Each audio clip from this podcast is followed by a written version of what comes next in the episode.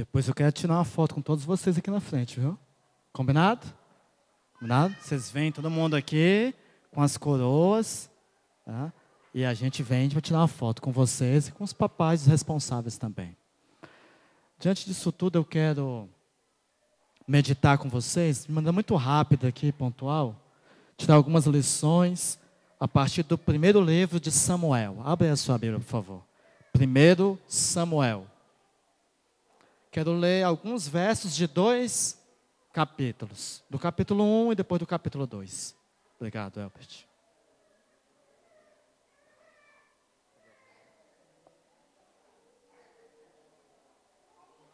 Primeiro Samuel capítulo 1 e depois o capítulo 2.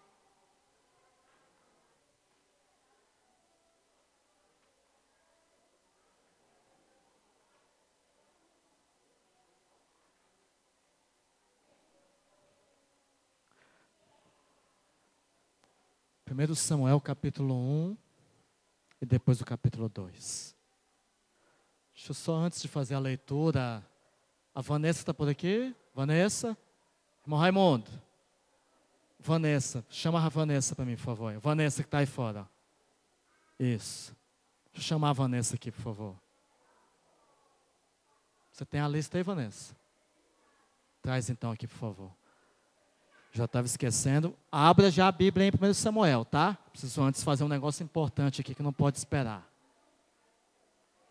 E por isso você está percebendo o pastor de vocês meio na correria aí de se multiplicando, estando, tentando estar em vários lugares no mesmo momento. Né? Nós, nesse mês de outubro, nós estamos correndo aqui para podermos, agora, mais tardar em meados de novembro, encerrar o processo de eleição dos, da liderança de 2020. Nós nos reunimos domingo passado com a comissão grande, a Vanessa vai apresentar o relatório dos nomes propostos para compor a comissão de nomeações. Esses nomes aqui vão então indicar a liderança de 2020. Que ela vai ler os nomes e junto com esses nomes nós escolhemos alguns suplentes, ou seja, se alguém faltar, a gente vai acionar você que é suplente, que é substituto, para vir compor, para não ficar desfalcado, tá? É, e esse grupo vai se reunir com o pastor no próximo sábado à tarde. Depois a gente dá mais detalhes. Então, Vanessa, leia, por favor. Nos dias 6 de outubro, estiveram reunidos nessa igreja os seguintes membros: Rafaela, Henrique Pereira, Laís Anchieta, Silvonei Silva, Ingerson Santos, Vanessa Brito, Bruna Souza, Maria dos Remédios e Raimundo. Oração inicial feita pelo pastor Marcelo. Voltado os seguintes nomes para participar da comissão de nomeação. Titulares: Silvonei Silva, Laís Anchieta, Maria Ilza, Raimundo, Henrique Pereira, Aldaíris, Ingerson Santos, Rafaela e Bruna Souza. Suplentes Arnaldo, Fábia, Benedito e Elisama. Oração final feita pelo pastor Marcelo. Ok. Então, os que concordam que essa seja a comissão de nomeações, levante sua mão de preferência. Contrários, o mesmo sinal. Muito bem. Então, próximo sábado, às três da tarde, essa comissão de nomeações se reúne com o pastor, para então nós indicarmos os nomes para a liderança e trazer para a igreja, a igreja votar. Primeiro vai ter, a gente vai explicar direitinho, mas primeiro vai ter uma semana para observações e depois, na segunda leitura, que se vota. Já adianto aqui para a igreja toda, nenhuma observação é feita na comissão de nomeações, assim, em público, pessoal. E nenhuma observação é feita para nenhuma outra pessoa. As, as observações são feitas exclusivamente para mim, para o pastor da igreja. Tá? Então, quando for ter algum tipo de observação, é o pastor que você vai ter que procurar para falar qual é a, a observação. Tá bom? Depois a gente explica com mais detalhes no próximo sábado. Vamos para 1 Samuel, como a gente já falou. 1 Samuel, no capítulo 1,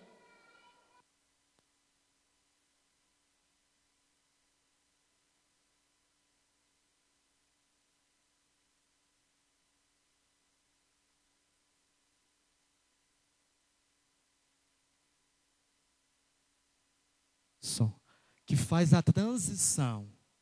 Tá? É um livro do, do Velho Testamento que faz a transição ali do período dos juízes, que eram pessoas que se levantavam para libertar o povo, obrigado, para o período do, do reinado dos reis. Três personagens são os principais no livro de 1 Samuel. Você pode me ajudar? Primeiro, Samuel, claro, o autor de boa parte do livro. Quem é um outro personagem que aparece? Primeiro rei de Israel. Primeiro rei de Israel. Saul.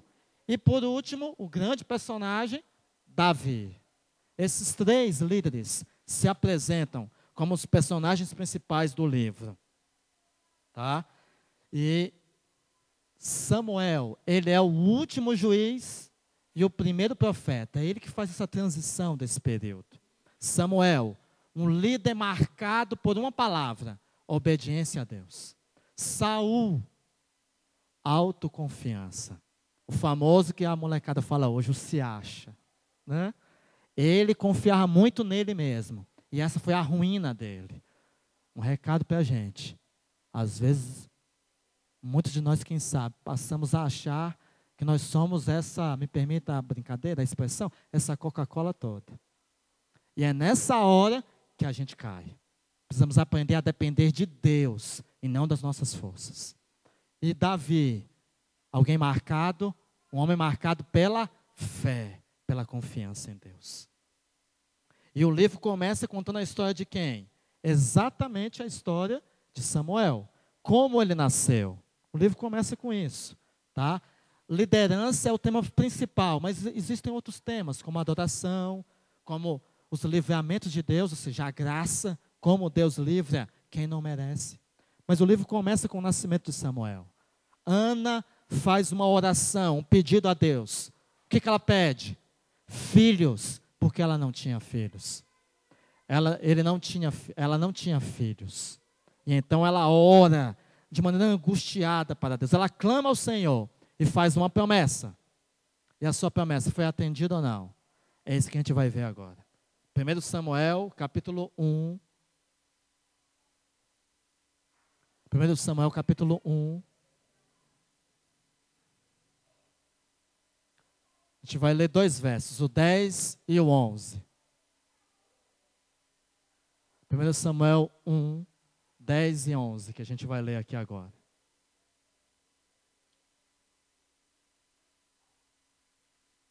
Primeiro Samuel, se você está perto de alguém que precisa de, de, Bíblia, por favor, compartilhe a Bíblia com ele. Tá? De, capítulo 1, 1 Samuel 1, 10 e 11.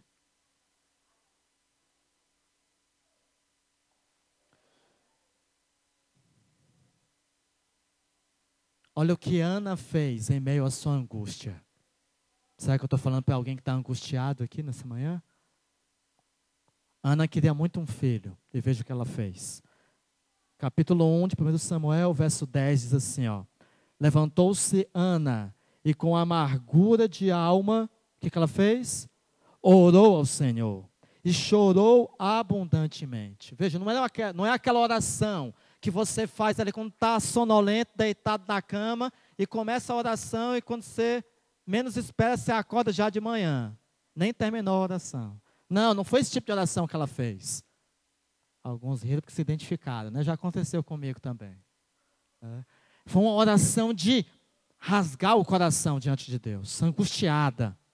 Ela clama ao Senhor. E ela faz uma promessa, ela faz um voto, dizendo: Senhor dos exércitos, se bondosamente atentares para a aflição da tua serva, e de mim te lembrares, e da tua serva não esqueceres, e lhe deres um filho varão ao um filho varão, ao Senhor o darei todos os dias da sua vida, e sobre a sua cabeça não passará navalha, ou seja, não vai cortar o cabelo dele. Pastor, tem um pecado?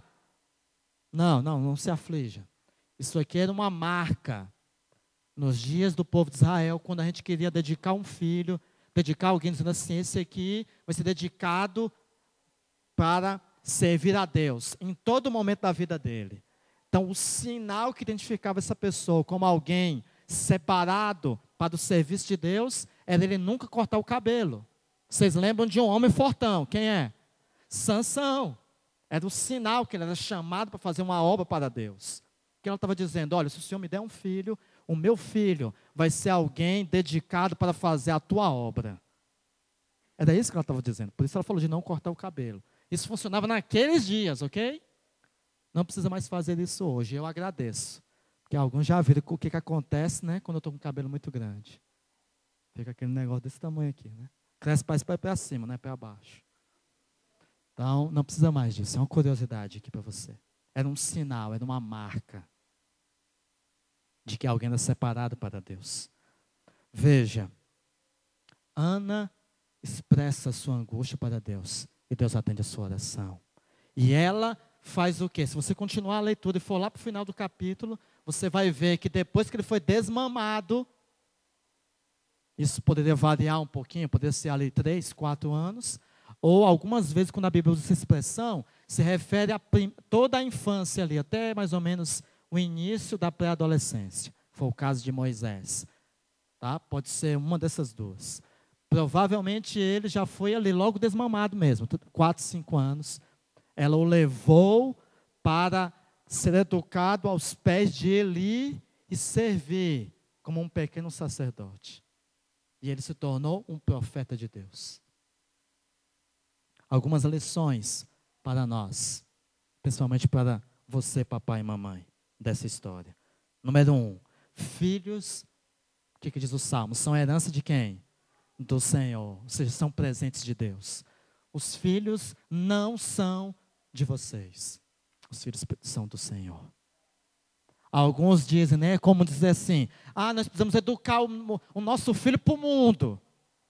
Eu até entendo quando a pessoa não conhece a Deus, porque quando conhece a frase tem que ser corrigida. Você tem que dizer: nós vamos criar o nosso filho para ser um cidadão do novo mundo, da nova terra. Porque os filhos são de Deus. Segunda lição: a oração é uma ferramenta poderosa para mudar a nossa vida e principalmente para educar os nossos filhos. Estou falando para a gente, para pai, para mãe, que os filhos estão longe da igreja, estão fora da igreja, estão longe dos caminhos de Deus. Ore. Mas, de novo, não faça aquela oração que você faz deitado. Não é problema orar deitado, ok? Deus é pai, ele ouve os seus filhos de qualquer maneira que ele falar. Mas aquela oração negligente, sabe que a gente ora meio sonolento, nem lembra, nem presta atenção no que está falando. Eu estou falando de filhos. Faça com angústia de alma. Senhor, protege o meu filho, protege a minha filha. Toca, manda o teu espírito para tocar no coração dele. A oração é uma ferramenta poderosa para educar os filhos. Para nós que temos os filhos na igreja hoje, quem garante que amanhã eles não vão sair? Por isso, ore. Ore pedindo sabedoria dos altos céus. A oração é uma ferramenta para nos ajudar na educação dos filhos. Terceira lição: filhos e filhas devem ser entregues para quem? Para Deus. Eles precisam ser preparados para serem bons cidadãos? Sim. Mulheres de caráter? Sim. Ter um bom emprego? Um bom salário? Sim. Mas isso não é o mais importante. Eles precisam ser educados para serem cidadãos da eternidade. Você tem dedicado tempo para isso? Quantas vezes a igreja até dá as coisas, material para você? Ah, pega aí, menino, vai brincar com isso aí. Quantas vezes a gente não compra nem a lição da escola sabatina para o nosso filho? E ainda bota a culpa no pastor e nas professoras. Quem é que tem que preparar nosso filho para o céu? Sou eu. Quem tem que dar estudo bíblico e ensinar o Mateus os caminhos do Senhor? Sou eu.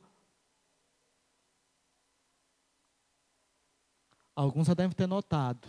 Alguns, até que tem pequenos grupos, já devem também percebido assim, que sexta-feira, à tarde e noite, dificilmente você me vê por aí em algum local. Fazendo visita ou estando em algum pequeno grupo.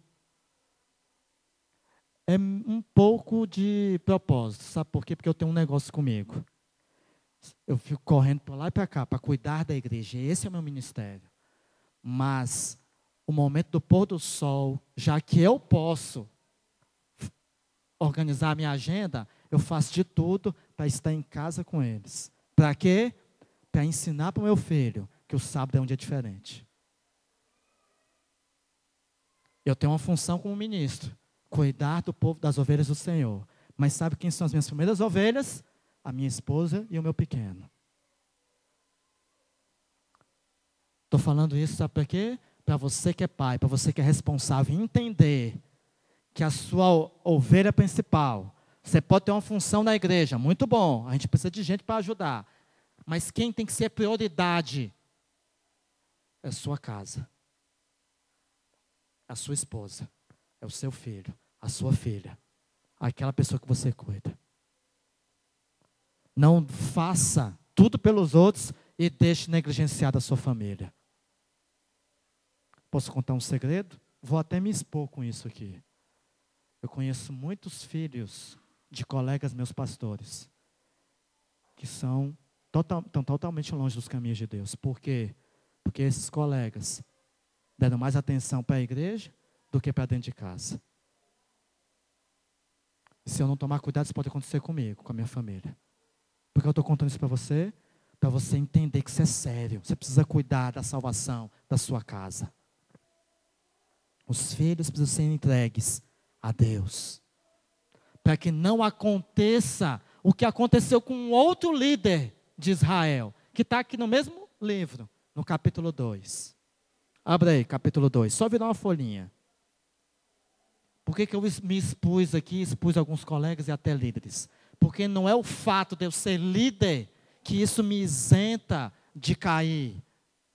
Não é porque eu sou pastor que a minha família não pode se afastar de Deus. A gente precisa entender que todos nós precisamos desesperadamente nos apegar a Deus todos os dias. Senão a gente cai. Está no sangue, está na carne. A gente gostar de fazer o que não presta. É ou não é? É. Por isso, por isso que a gente tem que se apegar a Deus. Por isso o texto que a gente leu. É ensinar os meninos quando? Andando, levantando, deitando, é em todo momento. Capítulo 2 de 1 Samuel, os versos 12 a 14. Olha que relato triste para um pai ouvir com relação aos seus filhos. E quem é desse pai? Simplesmente o sumo sacerdote, o chefe dos sacerdotes de Israel. Só isso. E olha o relato dos filhos. 1 Samuel 2, verso 12 em diante. Eram, porém, os filhos de Eli, Eli do sumo sacerdote, filhos de Belial. Era um termo dizendo assim, eram adoradores de falsos deuses, um filho de Satanás. Essa expressão aqui, filho de Belial, quer dizer isso. E não se importavam com o Senhor. Eles eram sacerdotes, trabalhavam com as ofertas de Deus. E eles, o texto diz que eles não se importavam com Deus. Quer ver por quê? Pois o costume daqueles sacerdotes com o povo era que, oferecendo a alguém sacrifício, vinha o moço do sacerdote, estando-se ainda cozinhando a carne com um garfo, ele vinha e um garfo de três dentes na mão, metia-o na, na caldeira, ou na panela, ou no tacho, ou na marmita, e tudo quanto o garfo tirava, o sacerdote tomava para si. E assim se fazia a todo Israel que ia ali, a Siló. Deixa eu explicar para você, para você entender melhor isso aqui. Por que, que isso era desrespeitoso? Deus deu a todo o povo de Israel, a cada tribo, terra, gado, uma porção como herança. Para quê? Para que eles pudessem sobreviver da agricultura. Eles eram todos agrônomos, autônomos. Viviam da agricultura de subsistência. Só que tinha uma tribo que dependia das ofertas, da ajuda dos, das demais. Que tribo era essa? Levi, a tribo dos sacerdotes. Por isso Deus instituiu nessa época o quê? Que a gente chama hoje? Dízimo. O dízimo é o quê? As primeiras, as prime a primeira parte, 10%. A primeira parte da colheita, do rebanho, era para dar para quem? Para os levitas, para os sacerdotes. Para quê? para eles poderem sobreviver. Eles não tinham terra para cultivar. Porque a obra deles não era, perder, não era gastar ou perder, entre aspas, tempo com essas coisas. A dedicação, a obra deles era o quê? Ensinar a lei, ensinar a palavra de Deus. 24 horas para os, as demais, os demais filhos de Israel. Dedicação exclusiva ao ministério. E é o que nós fazemos hoje como igreja adventista. O pastor não pode fazer outra coisa, ele é só pastor, 24 horas. Ok? E em cada sacrifício, cada oferta, tinha uma parte da carne do animal que era dedicada para os sacerdotes. Não era a carne inteira. E detalhe, tinha que se queimar a gordura da carne. Para então o peito e a coxa direita, isso está lá em Levítico, era dada ao sacerdote para quê? Para ele comer. Ele e a família dele. Era assim a forma de sustentá-los. Porque a obra deles, a herança deles, era um ministério, era pregar a palavra. O que, que eles estavam fazendo? Primeiro, eles não esperavam nem a carne ficar cozida. Carne mal passada, era com eles mesmo. Né? Não queimava nem a gordura, veio com aquela gordurinha mesmo. O que viesse, se fosse peito, tudo bem. Mas se fosse a sobrecoxa, se fosse qualquer coisa, é meu. Não, essa parte não é sua. Com quem que você pensa que está falando? Eu sou sacerdote, senão eu não aceito a oferta. Eles não tinham o que fazer tinham que aceitar. E isso eles, o texto diz que eles mostravam desprezo com as coisas de Deus. Sabe aquele pensamento? Não, é para Deus qualquer coisa serve. Não, não é assim. Deus quer o melhor que eu e você podemos dar. E algumas coisas ele já determina como é que é para ser. Ele é a pessoa a ser adorada. Então não sou eu que digo como é que ele tem que ser adorado. É ele que fala. E cabe a mim, como servo, me curvar. E tendo esse comportamento, sabe qual era a postura de Eli? Ô oh, filho, não faz isso não. E pronto. E eles continuaram fazendo. Era negligente com os filhos. E para encerrar, fazendo esse paralelo, esse contraste, como foi Ana com Samuel, e Samuel marcado pela obediência a Deus, fazer um contraste com Eli e seus filhos. Eli, um pai negligente. E os filhos, desprezo com as coisas de Deus. Não se importavam com as coisas de Deus. Eu quero dar para você, pai, para você, para você responsável e para todos nós, seis conselhos, seis dicas importantes para a gente que quer salvar a nossa família. Primeira, primeiro conselho: não basta repreender os filhos. Não basta dizer, menino, faz isso não. É necessário desencorajar, desestimular comportamentos errados. E sabe qual a melhor maneira de se fazer isso? Uma palavrinha: exemplo. Exemplo é o argumento mais forte. De nada adianta você dizer para o seu filho que Deus é a pessoa mais importante só que você falta derrubar ele da cama para ele não perder a hora para chegar na escola pontualmente. E quando é sábado na escola sabatina, ele pode chegar às 9, 10, 10 e meia. Não tem problema não. Deus entende.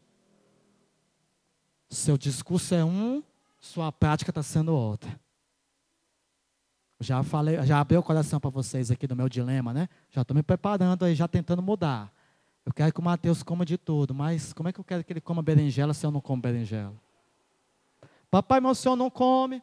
E aí, eu vou dizer o que para ele? Exemplo.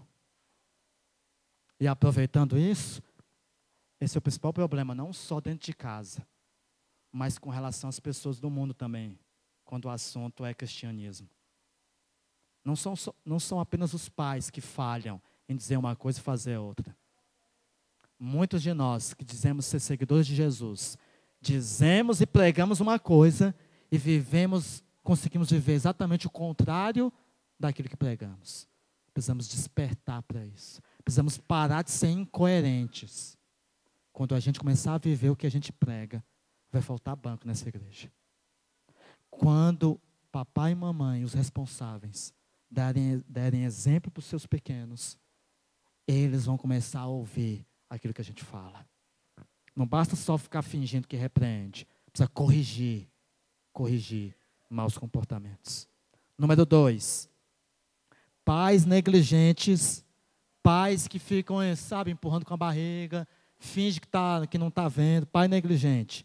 Estimula o surgimento de filhos desrespeitosos, irreverentes, não só na igreja.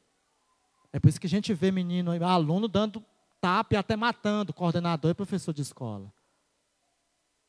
Porque o pai está sendo negligente dentro de casa. A mãe está passando a mão na cabeça. Pais negligentes estimulam o surgimento de filhos desrespeitosos e irreverentes. Se não respeita pai e mãe que vê, como é que vai respeitar a Deus que não vê? Percebe? Precisamos fazer algo. Culto familiar é para quê? Pastor, ele não entende. Por que você acha que eu faço culto com Mateus? Para mostrar para ele que na hora que é para falar com Deus, ele tem que ter uma postura diferente. E quem te disse que ele não entende?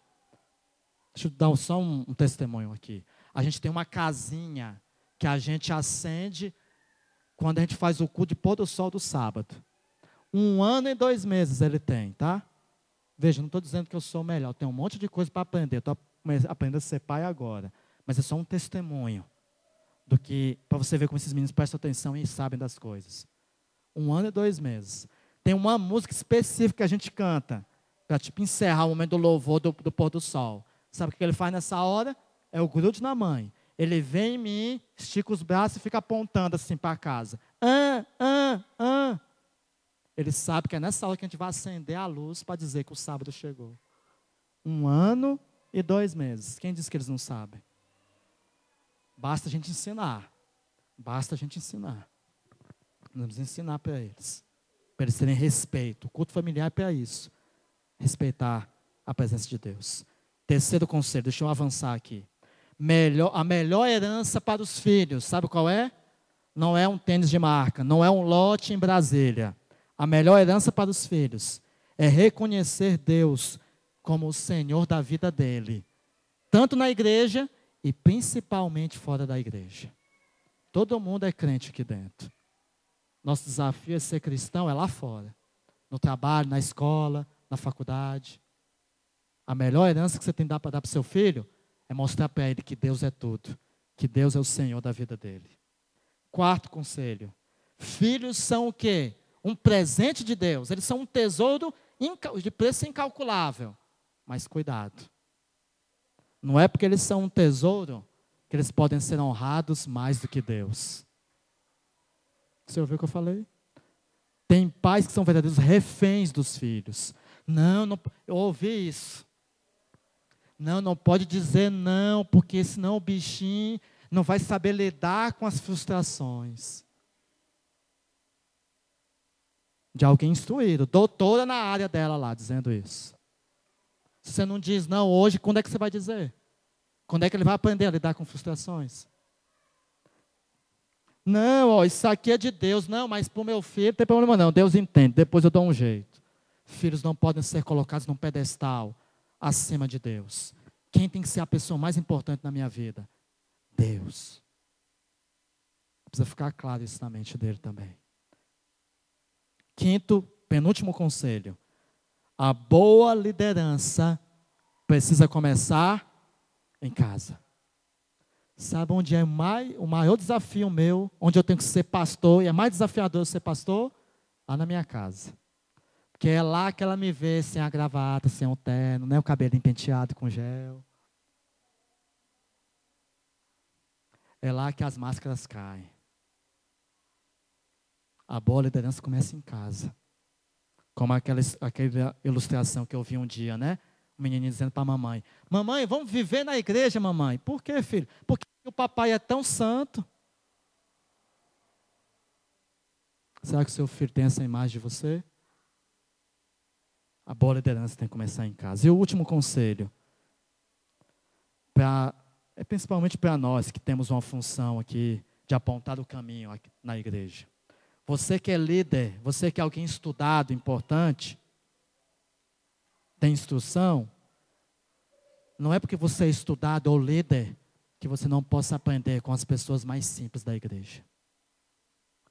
Eli poderia ter aprendido tantas lições com Ana e Eucana, mas ele achava-se muito importante, muito sabido, sumo sacerdote. Quem era Ana para ensinar alguma coisa para ele? Resultado: os filhos e ele morreram no mesmo dia, longe de Deus. Precisamos aprender. Estar disposto a aprender sempre. E eu te digo que os mais humildes ensinam cada lição para a gente. Eu tenho aprendido tanta coisa com vocês aqui. Sabia? Vocês já me ensinaram muita coisa aqui que eu não sabia. Meu objetivo aqui não foi querer apontar o dedo para ninguém, porque nós estamos todos no mesmo barco. Eu tenho minhas lutas. Teve um dia lá, já que eu falei uma coisa boa, deixa eu falar de um podre, né? Eu assim, estava com a paciência desse tamanhozinho. E o Mateus lá, um paciente, a mãe dele lá na cozinha, e eu fiz, dei um grito. Hã? Eu queria fazer, falar o que não devia, mas eu lembrei que eu estava na frente dele, só saiu o grito. Ele olhou para mim assim, parou, olhou para mim com um olho desse tamanho. Do tipo, ué papai, o que aconteceu? O senhor não faz isso? Nós estamos no mesmo barco. Precisando do poder de Deus. Sem isso, a gente está perdido. Como é que você tem cuidado da sua família? Você tem cuidado bem dela? Você percebe e sente que você precisa de Deus estar tá mais presente na sua casa, no seu lar? Ter tempo para, quem sabe, todo dia. Já é um desafio hoje, nos dias, fazer na sexta-feira. Tem muita gente que não faz mais nem pôr do sol para receber o sábado. Quanto mais fazer o culto diário. Mas será que você não está precisando separar um tempo aí, todo dia ou uma vez por semana, pelo menos? Para, menino, vem aqui, vamos orar a Deus, pelo menos para Deus diminuir as confusões aqui dentro de casa. A gente precisa fazer isso mais. Seus filhos veem que Deus é a pessoa mais importante na sua casa. Seu esposo vê isso, sua esposa vê isso. Sabe qual é o convite de Deus para você hoje? É você sair daqui decidir e se preparar para ser um cidadão da Nova Jerusalém. Você decide isso hoje? Você decide se preparar para ser um cidadão do novo céu da nova terra? Posso ver sua mão levantando, dizendo: Senhor, eu preciso da tua ajuda para isso. Amém. Tem alguém que decidiu demonstrar publicamente isso hoje. Eu quero convidar aqui a desbravadora Geisele. Vem cá, Geisele. Gisele tomou essa decisão. Eu quero fazer algumas perguntas breves aqui para você. Você aceita Jesus Cristo como Senhor da sua vida? Você crê que Ele vai voltar e deseja se preparar para o dia da volta dele? Aceito. Amém. Vocês ouviram? Fala aí um sim para o pessoal ouvir. Aceito. Amém. Aumenta o som aí. Você crê em todos os ensinos bíblicos, como o sábado sendo o verdadeiro, verdadeiro dia do Senhor, a necessidade de continuarmos obedecendo todos os mandamentos, a verdade de que o nosso corpo é templo do Espírito Santo e, como tal, a gente precisa se afastar de tudo aquilo que faz mal para o nosso corpo. É seu desejo viver, enfim, segundo todas as doutrinas bíblicas, conforme ensinadas pela Igreja Adventista do sétimo dia? Amém. Você deseja, é da sua livre e espontânea vontade, ser batizada como Jesus foi. E é seu desejo ser batizada para fazer parte da igreja local e da igreja mundial? Sim. Amém. Deixa eu convidar aqui os anciãos presentes para virem aqui. A gente vai se ajoelhar e orar aqui com ela. Na sequência, nós já vamos ali entrar no tanque batismal para que a Gisele, a velha Gisele possa morrer. Você vai morrer daqui a pouco ali, viu? Calma, mas ela vai ressurgir uma nova criatura em Cristo Jesus. Amém? É o que todos nós precisamos. Vamos nos ajoelhar aqui na frente. Você pode do jeito que está, sentado mesmo. Santo Deus, obrigado. Obrigado porque o Senhor nos dá a alegria de termos filhos e quem é pai, quem é mãe, sabe da alegria que esses meninos trazem para o nosso lar. Mas os desafios são imensos. E nós pedimos que o Senhor nos prepare, nos dê sabedoria, para que a nossa casa possa ser salva pela graça de Cristo. Nós estamos felizes pela decisão da Gisele. Ela está demonstrando publicamente que ela deseja, ó Deus, abandonar a velha vida, morrer para esse mundo e ser uma nova criatura em Cristo Jesus. Por isso eu te peço, Venha abençoá-la, confirmar essa decisão diariamente na vida dela. Venha abençoar os seus pais, toda a família, para ajudá-la nesse caminho, ensinando a ela os princípios os valores do teu reino. Abençoa-nos como igreja, para que estejamos disponíveis para estender a mão e ajudá-los nessa caminhada, para que todos juntos possamos estar preparados para viver contigo para sempre. Essa é a nossa oração por Jesus. Amém, Pai.